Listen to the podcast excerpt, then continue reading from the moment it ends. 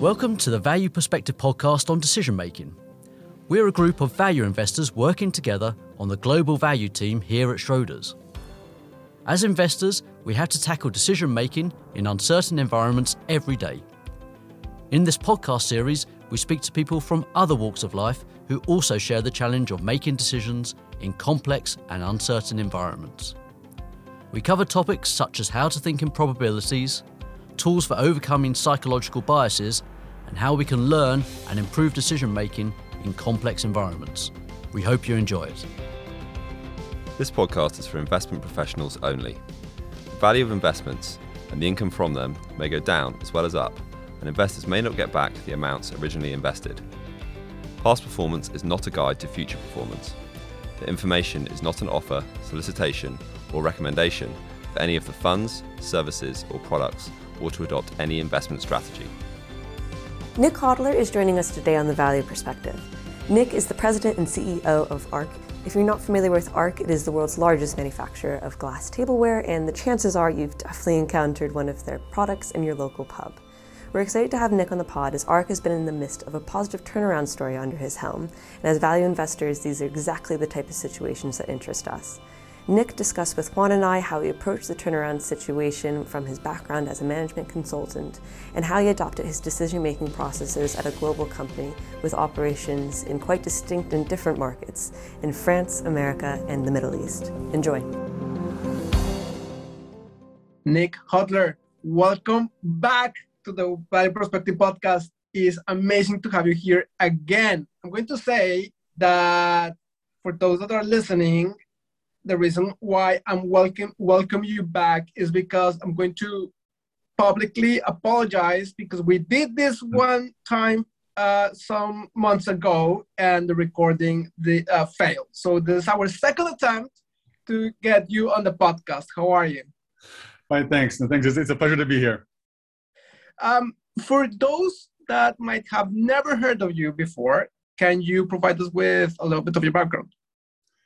Sure. So I'm uh, Nick Hodler. I run uh, ARC, which is the largest glass tableware company uh, in the world. We make about uh, 4 million glasses a day. So glasses, plates uh, made of glass. Uh, we're based in France and have factories in New Jersey in the US, in Ras Al Khaimah in the UAE, and in Nanjing in China although um, our historical site that's almost 200 years old is, is in France, and that's where about half of our production uh, is made.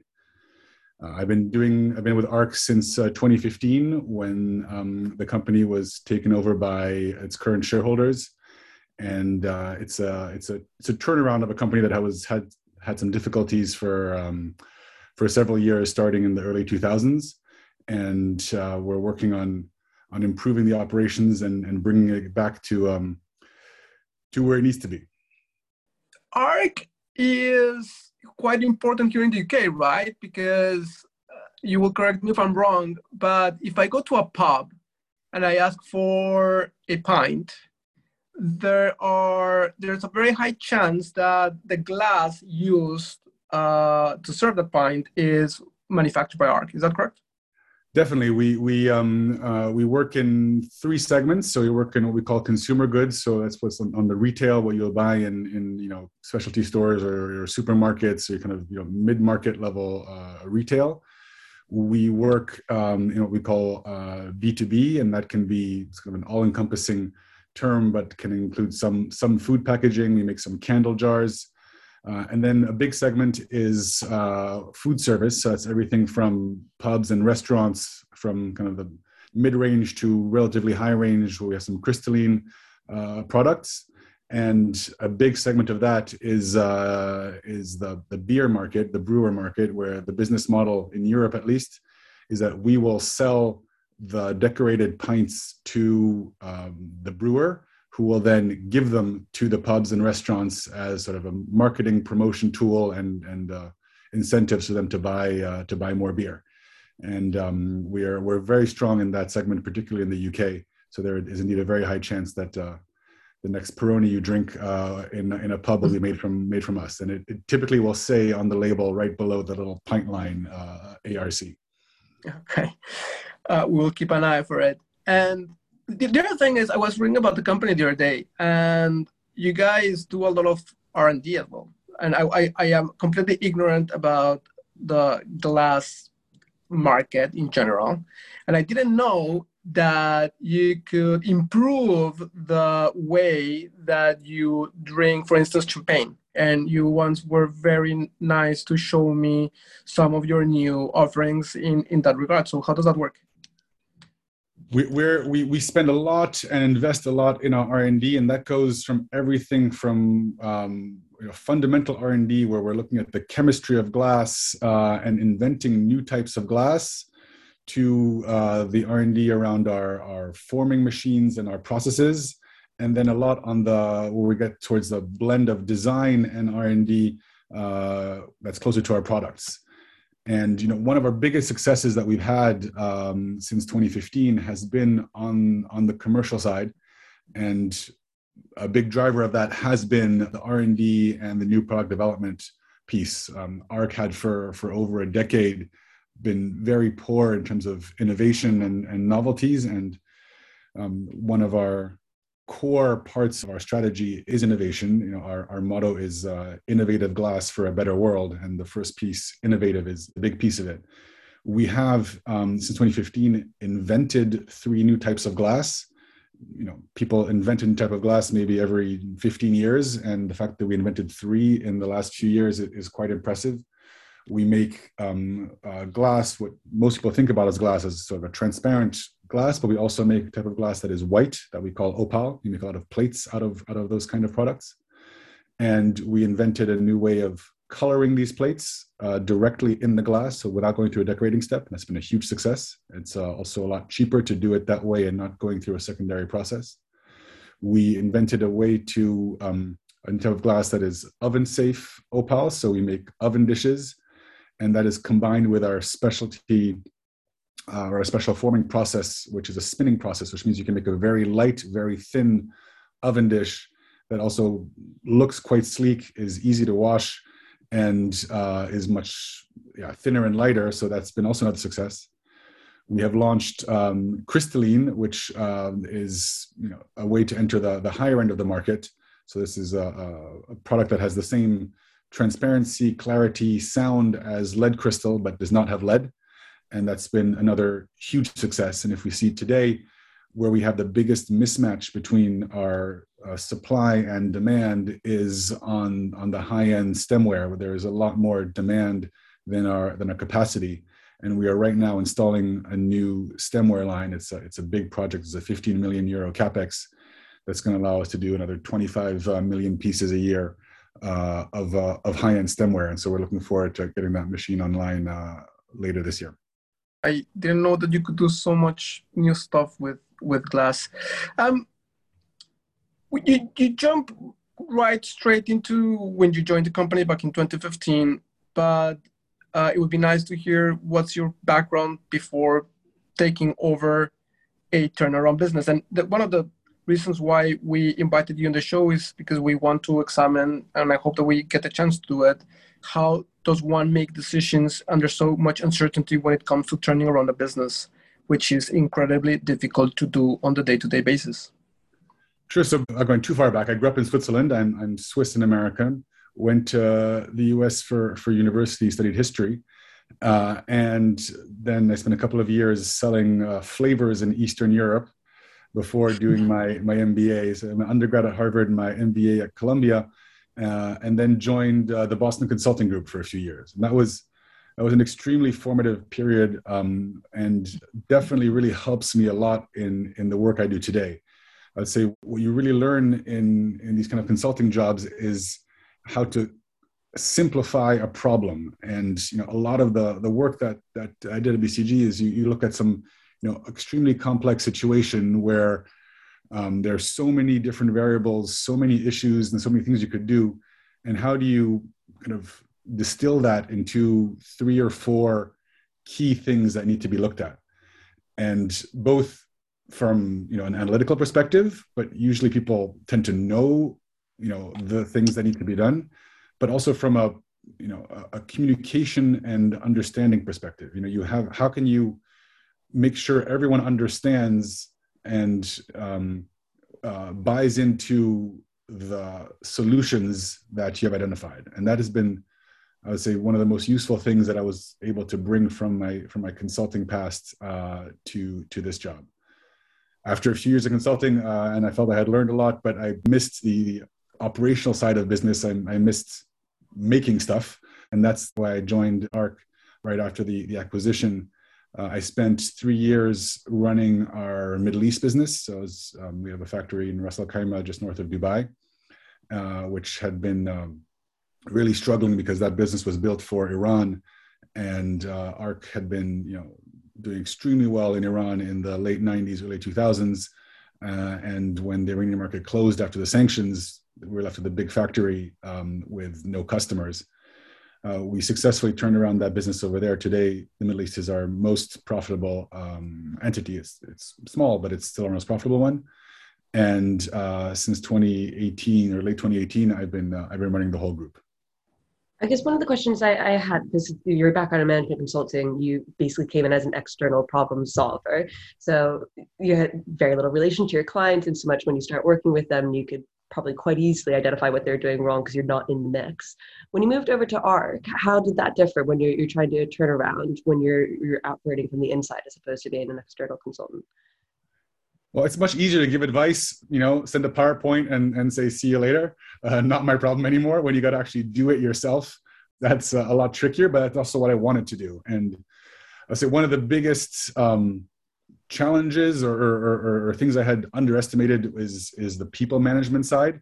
Uh, when you're not just you know as a consultant, you're dealing with with the facts, with the problems, a very analytical piece of, of work that was you know 90% of my work.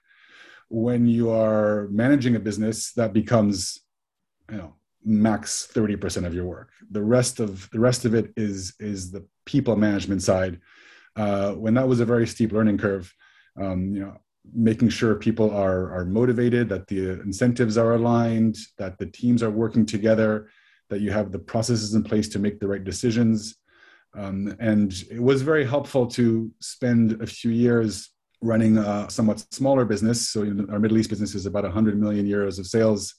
Uh, it's you know one office uh, two furnaces that are close to each other. So it's you know easy to kind of wrap your wrap your arms around you know, even though we have a thousand employees, they're only really, you know, if you know a hundred people well, you can really know everything. Um, before moving to uh, to the group level, where now I know we're, we're you know almost eight thousand people, of which five thousand in France, which I also manage directly uh, as well as as the group. Where suddenly you know it's it's a lot more complex and um, you're much farther from from the operations. So having that that first step was very helpful uh, to be able to learn the, the, the people management side of things. And you also learn that things are a lot messier in practice than they are in uh, in theory. And so you can make a you know a beautiful powerpoint deck and say these are the five things you got to do. But when you actually get into it it's you know it's a lot trickier and you realize that you know good enough is usually the right answer uh, instead of trying to be perfect and especially when you have to go fast, uh, when you have to um, make quick decisions, when you have you know limited uh, resources, whether they're financial or or from from a people's perspective, you can't do it all. I, what, I remember at one point as a consultant, I, I, I was with a customer and someone showed me an, an internal PowerPoint presentation, and it was just uh, aesthetically the ugliest presentation I'd ever seen in my life. I said, "Come on, guys! Like, how could you?" How could you dare to present to your management such a you know, disgusting presentation? Like the format makes no sense. You got different fonts different sizes different tables. They cover all the logos.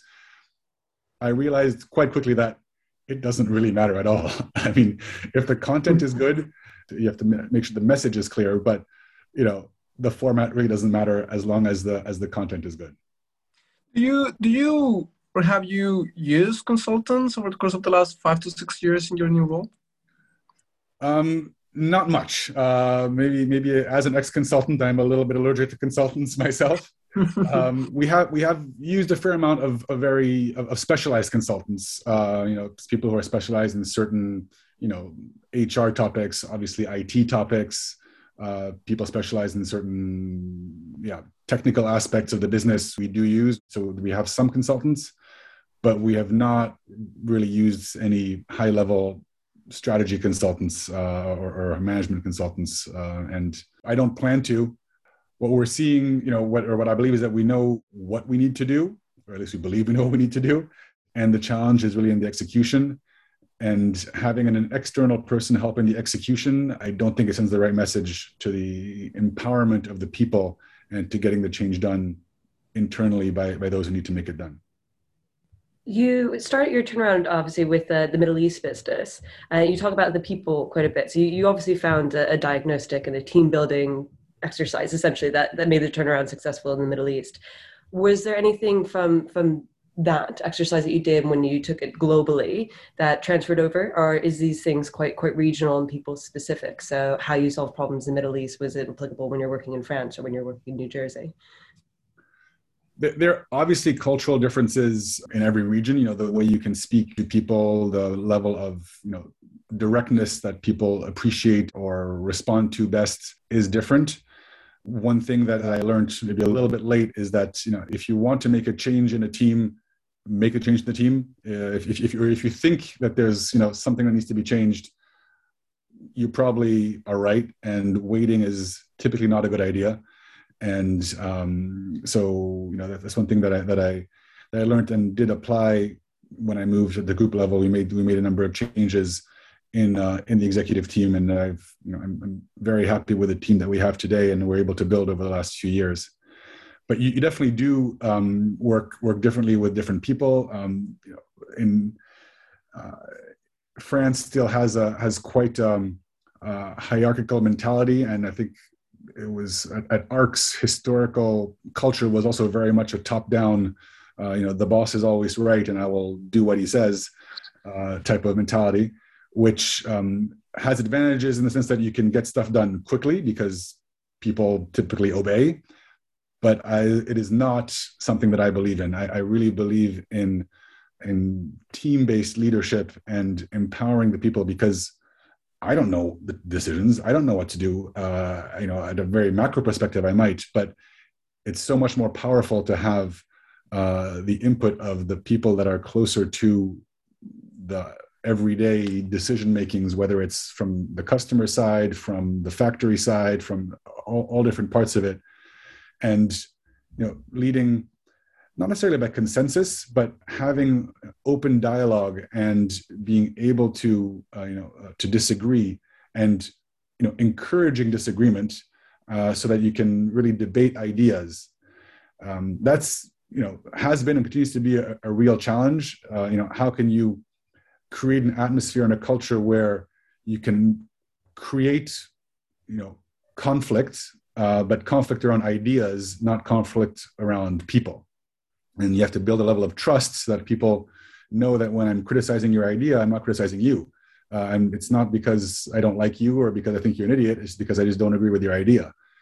And um, that works maybe a bit better in uh, in an anglo-saxon you know culture less so in in, in a french or um, indian mentality or middle eastern because most of our employees in the middle east are from the indian subcontinent same thing in China. It's culturally more difficult to, to put that in place, but I think it is very important. It's not a democracy. We don't all vote and, and all agree. In the end, you need to have someone who decides and you know moves forward. But you need to be able to bring all the different ideas and perspectives on the table and debate them in order to have in order to come to the right decision. That's that's really interesting. So from a cultural perspective, how have you in the past or how did you go about trying to make people embrace that culture of sharing ideas and putting them, themselves up for that idea to be criticized and maybe not going forward, especially in cultures like you, you just mentioned before that are not used to that kind of mentality. It takes time. Unfortunately, it's not something you can just decide and say, now this is how it's going to be. The biggest factor, I believe, is trust. And you can't mandate trust you have to make sure people, you know, work together and trust each other. So spending time together as a management team, going even on, you know, one day, two day retreats, small things, don't have to do anything, you know, extravagant, but spending time together, um, spending uh, moving some of the offices around so that the team is physically closer together so that you see each other more we had in some places especially in france you know it's such a big site that we have people that are spread out across multiple buildings and you know bring people a bit closer together. Spending some time together is is important. Being you know being explicit about it you know saying and repeating you know i want us to disagree or asking someone you know who is might you know not being expressing his or her opinion and you know that you know maybe see in their in their mannerisms or or you know that they might disagree will say well you know what do you think about this? You know call people out ask people well why would we think this is a bad idea? You know what would be the counter arguments? So in our executive team meetings when you have a big decision you know we might all think we agree. We'll say okay stop. We all think we agree. What would someone think uh, you know, if we were to disagree, what would be the counter argument? And sort of force those kind of decisions um, is are all you know small things that help transform this culture. This is a podcast about how to make better decisions when dealing with uncertainty. And with that in mind, what is the hardest thing about turning around the business? And how do you prepare yourself for making the type of difficult decisions that are required so that you maximize the chance of success?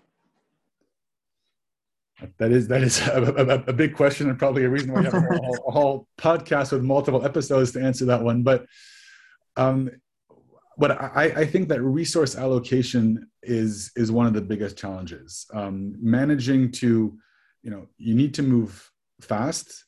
You need to you need to know where you're going, but that is almost the easiest part. You know, normally if you get into a turnaround situations because you have an idea, you have a plan. You know, the reason why you invested or you want to get into this is because you you know what you want to do um, but then typically you're faced the reality is that you have no time you have no money you have not enough people and uh, so how you know what do you do first? And if you do and by definition that means what do you not do first? And that you know what do you do first might sound easier but if you turn around saying what what do you have to postpone? What do you have to say no to?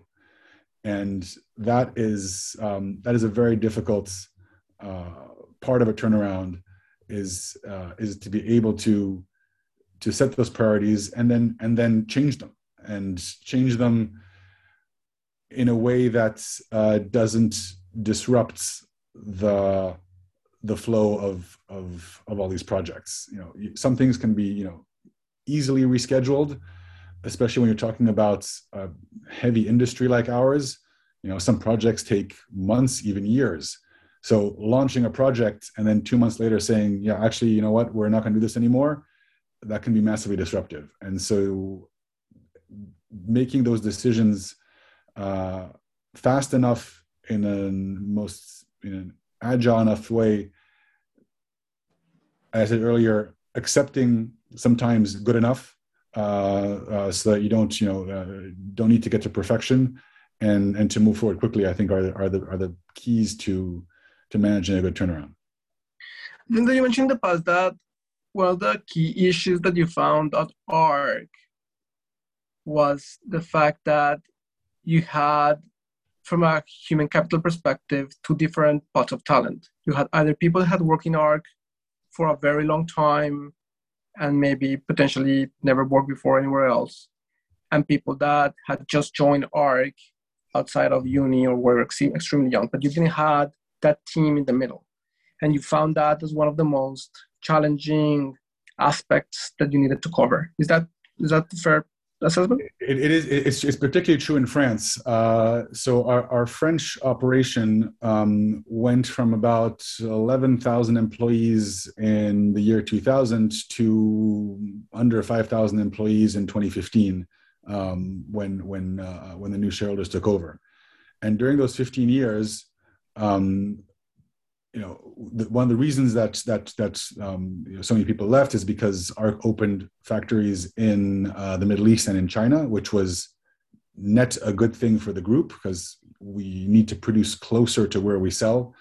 Our products are not valuable enough uh, to justify being transported around the world, uh, which is a, a real competitive advantage to be producing in the middle of Europe because we don't have to um, you know, deal with uh, high transport and duty costs. This was the case even before the extremely high transport costs that we see today. Um, but for for the Arc France site, that means that a bunch of production was was shifted away. And during those 15 years, um, the ARC did not hire anyone, and uh, it was all those people left um, on you know with retirements, early retirements. Um, ARC paid people to leave, and um, yeah, so so today we have that 15 year gap that is now you know moved up in in uh, in age, um, but we have a large portion of the population that is you know 50 and older another chunk that is under 30 and really not much in the middle. And that is that is indeed a, a, real challenge. We have over the last few years you know started to to recruit a bit more in in that middle bracket on on the on the you know higher management side uh, where it's really challenging is i'd say on the, on the middle and the, and the first line management side where um where, where where we are feeling that gap and the fact that people have not seen practices other way, at other places, uh, have only seen how ARC does things makes makes change more difficult. Just want to circle back a little bit to your first position in the Middle East when you became the CEO of what was in itself uh, a small business, but it was also a turnaround business. And you were coming from, you had never worked in the glass manufacturing segment before. So you arrived at the Middle East, your objective is to turn around the business. Where do you start? What's the first thing that you do? Do you put a plan in place? Do you put a plan in place before you start? Do you start to meet people uh, before your first day on the job? Um, how do you think about it? And then, if you may, what happens when you move from trying to turn around a small business into trying to turn around a more global, bigger business? So it happened quite quickly. I joined ARC in February 2015. I spent a couple of months in France at the headquarters just to sort of understand, you know, the overall business, what was going on, you know, just understand the basics of the business before going to the Middle East. With the group CEO at the time, we had said, you know, planned for a three or four month overlap with the exiting uh, CEO. Um, after about two weeks, we both realized that it doesn't work. You know, it's, it's you can only have one boss, and you can't have that much overlap. So so that that remained that you know that time shortened quite a bit. The fact that it was a relatively small business meant that it was relatively easy to analyze. Uh, so I had talked a little bit to people who knew this the business uh, before going there, and the um, the general consensus was that it was it was a sales problem. We are we're a fixed cost business. You know, our furnaces uh, burn a huge amount of energy and they run 24 7 you can't stop them and whether you're producing or not producing you're using just as much energy you have just as many people and you know our marginal costs are, are almost negligible. It's a bit of sand and some packaging. And so if you don't have a full furnace you're in real trouble. And i one of the first things that i did as i was moving or before i even joined was to look for a new head of sales. Um, we found someone who was not new, but someone who had worked for ARC uh, for many years, but had left uh, a few years prior, and um, brought him back on. And we did, um, you know, a pretty massive transformation on on the sales organization side. Um, you know, things like putting in place, um, you know, higher variable pay. You know, our, our, sales team had much too high of a proportion of, of, of fixed remuneration and you know we we said listen you know if you you know we're going to actually reduce your base pay but if you make your budget uh, you can earn a lot more some people didn't like that and left and others took on the challenge and that was that was one one big piece of of the success we focused a lot on the product side so we didn't have the resources in the middle east to go into the you know high level of innovation that i was talking about earlier in terms of r&d and glass type it was more just on the on the design uh, some new glass types, a lot on the decoration side. And on, we realized what our strengths were on the manufacturing side. Our Middle East entity continues to be, uh, I would say, our best site in terms of our manufacturing capabilities, in terms of our flexibility. And we have a great tool to decorate plates, which is a good business in, in the Middle East. And when I arrived in 2015, we would launch maybe four or five new decorations per year. Today, we launch about 30 new per month. It was a complete change in our business model, really. And that implies big changes in you know how do we design how do we sample how do we work with our customers? So you know and, and in, it's rather having a new collection every year it's we're going to produce it once and never again. And uh, so that and a lot of so those things that, that we sort of you know either knew or, or, or pretty quickly or discovered pretty quickly even before really starting what we realized or what i realized once I was there is that there's a lot of work to be done on the supply chain side as well. Even though the manufacturing was was pretty good, the way we scheduled our production, we thought about our inventory turns, our, um, uh, our service level was was antiquated, and you know we've really looked into deep into you know what is our changeover costs, how can we you know be more flexible, you know make shorter runs, have lower inventory to free up cash and and get much better service. And there was a lot of work that was done on uh, on the supply chain side. That's something that I discovered once I was there. So I'd say so. You know, to come back to your question in the Middle East, it was you know a few things that that were pretty obvious and that you could discover without even having to spend too much time there and then some of the other key elements you know we discovered over the first you know uh, months uh, that we realized this is how we need to change. Although it was a lot focused on on the customer and on and on how to how to generate the volumes that, that we needed there. When I moved to the group level, the focus was then really on France. So even though it was yes, it was a move from from the Middle East to to the group. Uh, one of the reasons for for that change was was to improve France. The Middle East was had improved, the U.S. was doing fine, um, uh, China was doing fine, we had a rush uh, um, uh, furnace in Russia at the time, which we sold in 2020, um, and that was that was doing great.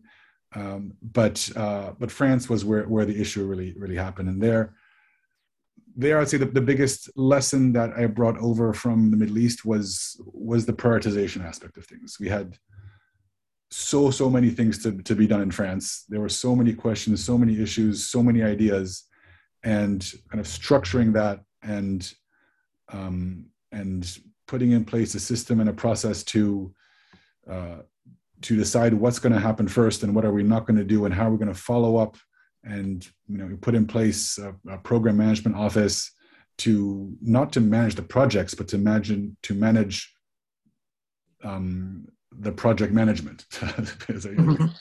one, one level above but to make sure that that stuff is happening and that we are allocating resources that we're that we're getting stuff done and we're not getting lost in all the ideas. And, and that worked well. I mean, 2019 was a good year. We met all our targets. We the turnaround was really starting to happen. Uh, we had a great start to 2020 until until COVID hit, and obviously hurt us really badly because in a fixed cost business, if you're not selling, it's a disaster.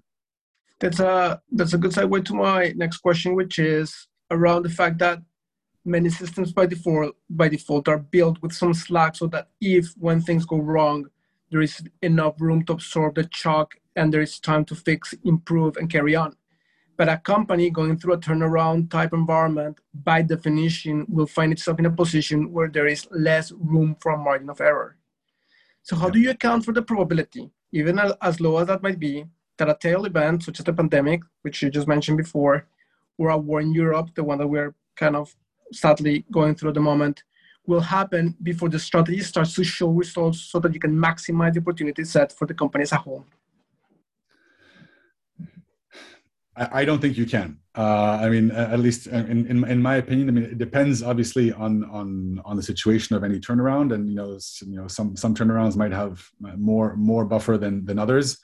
Um, what what has helped us and what uh, and the way we managed to go through this was was thanks to our good relationships with all the stakeholders, whether it's with our shareholder, with our lenders, with the French government as well. Um, um, we are, we're the largest employer in northern France, and so obviously we have um, uh, you know a, a, close relationship with with the government in France. And was that were those good relationship with your stockholders in place when you arrived, or was that something that you have to you had to work on? Because I guess in a turnaround it has been for a company that has been struggling for some time, those relationships or some of the relationships can, can get strained. So uh, the company was a family-owned company. The family got bought out in 2015. So the new shareholders came in for the turnaround. Part of the turnaround was linked to to the purchase of the company, and um, keeping a strong level of transparency, making sure everyone understands the issues, what we're doing, what we're not doing, um, and and building that level of trust with all the stakeholders is very important because you know, what we saw is that when things got difficult and we had you know these you know really you know tail events as you, as you talk about if your stakeholders trust you and believe that you're the right person to be doing what you're doing they will cut you some slack and they will you know reschedule loans uh, add more capital in one way or another. You have much higher chances of that happening. If they don't understand what you're doing if they don't necessarily trust you or if they don't um, you know if they think that you're you're hiding things or just don't even you know are not aware of what's happening uh, then the likelihood that they pull the plug is is a lot higher. So you know we really try to to keep everyone in, in, informed put in place strong corporate governance um, you know with with our board inform you know our lenders our shareholders the you know the government authorities everyone yeah to, to keep the level of, of trust. It's not it's not always you know easy when when you you know you don't have good news every month and so sometimes you don't necessarily want to share uh, the news of the month but it definitely does help in the long term if you if you're more transparent and um and yeah build that trust with with the different stakeholders we were really excited to have you on the podcast because especially value investors love a turnaround situation, constantly hunting for them, um, just by, by, by default of the style. And I think a lot of the, the turnaround situations that value investors or those who are looking to inject capital in, in turnaround situations are probably examining more measurable balance sheets or the delightful bedside reading of, of reports and accounts. But what are some some catalysts that you think people who are interested in investing in turnaround situations should look at other than than just the numbers? Because as, as we've been talking about today it's more than just correcting it uh, from, from a balance sheet mm-hmm. situation. There's a lot of other factors in play. Understanding the the the market and the the relative position of a company within that market i think is is very important. And that was one of the reasons why um, you know I believe in this turnaround and why, why our shareholder believe in this turnaround is that, uh, in you know, I'll speak for myself and in our example, you know, we are uh, the market leader, um, and you know, in 2015 we we were the market leader, but we were an sort of an aging market leader that had been losing market share, and so say, okay, well, why, why, why is that? And you know, our analysis was that okay, well, we had not brought any new products to the market we had not focused on innovation. We had spent all our money on letting people go instead of investing in automation, in uh, better production methods, and um, but we still have this leading position in a market that has very high barriers to entry. It's a capex intensive business. You can't really build a new factory without spending tens, if not hundreds of millions of euros. And you know that makes it an interesting um, an interesting situation where where uh, where you can't yeah so where where there is a story that's beyond the numbers uh, you know you look at the history yeah things had, had not been doing well but uh, there is between your between the things you could do externally and or external position and the things that could be done internally um, looks like uh, the right kind of opportunity for for a turnaround. Nick, we are coming to an end of our um, session, and we always ask our guests two final questions.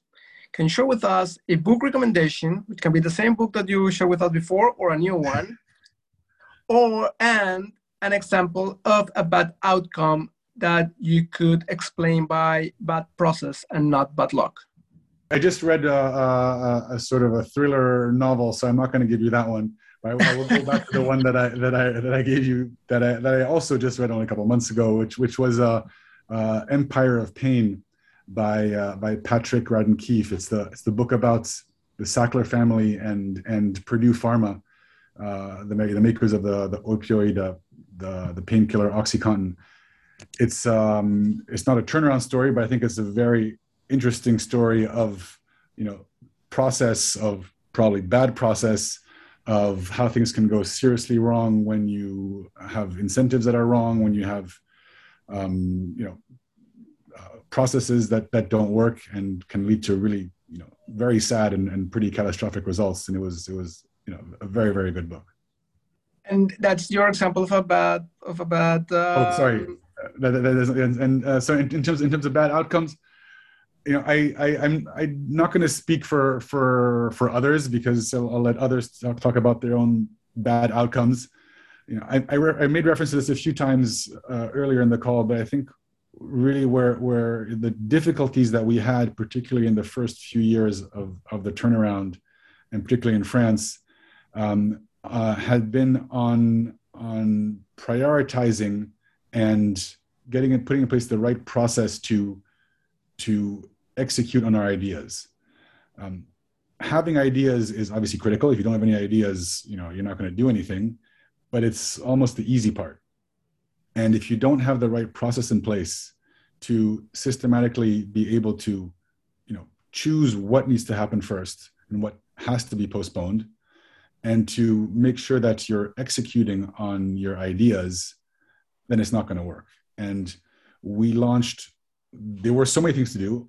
You know, almost all the ideas that we had were were fundamentally good ideas, but you can't do it all at once. And um, I'd say one of the, the, the reasons for you know our success in 2019 and and what's going well now as well is that we have a much more uh, a much better structure and process in place to prioritize to make sure that we follow through on the execution of our ideas um, versus just you know launching all the ideas as fast as we can um, and and then and then having little to show for it afterwards. That's great. Nick Hodler, thank you very much for coming to the Value Perspective podcast and best of luck going forward for you and ARC. Thank you so much. It's been a pleasure.